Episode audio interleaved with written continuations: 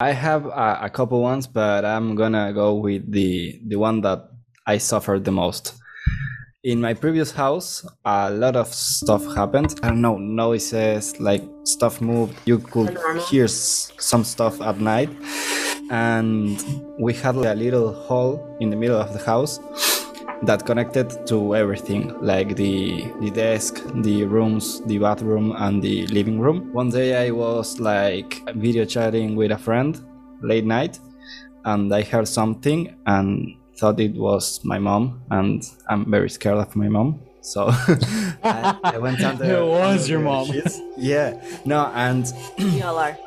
suddenly everything stopped and i could hear like wet feet walking in circles in the hall and suddenly my door slowly opened. My window was fucking closed so it wasn't wind. I, I was shitting my, myself. It opened like super slowly. Oh hell no, man. i could hear the, the steps walking slowly towards my bed.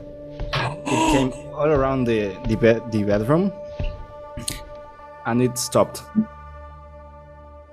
and i was like under the sheets with my computer with my laptop here like what the fuck do i do?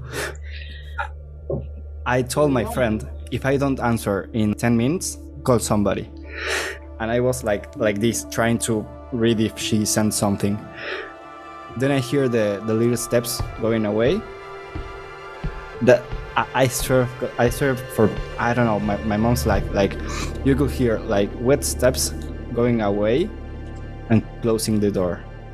And I started shouting like a fucking crazy man because I was 12 very like influenceable and scared as shit. That was the the worst night of my life. I started crying and shouting for help because I didn't know what the fuck was that. Also little detail. In that house two priests used to live before us. Oh, and until one died and the other one moved out. And with my brother we always tend to hear or see weird stuff like once we saw from the backyard uh, a stream of light walking in the balcony and we all both saw the same thing at the same time. Yeah something like when you're running really fast with something right in your hand something like that and we almost shit our pants. Yeah that was just- a really He's, like, scary house running after you, like, "Hey, you coming to mass tonight?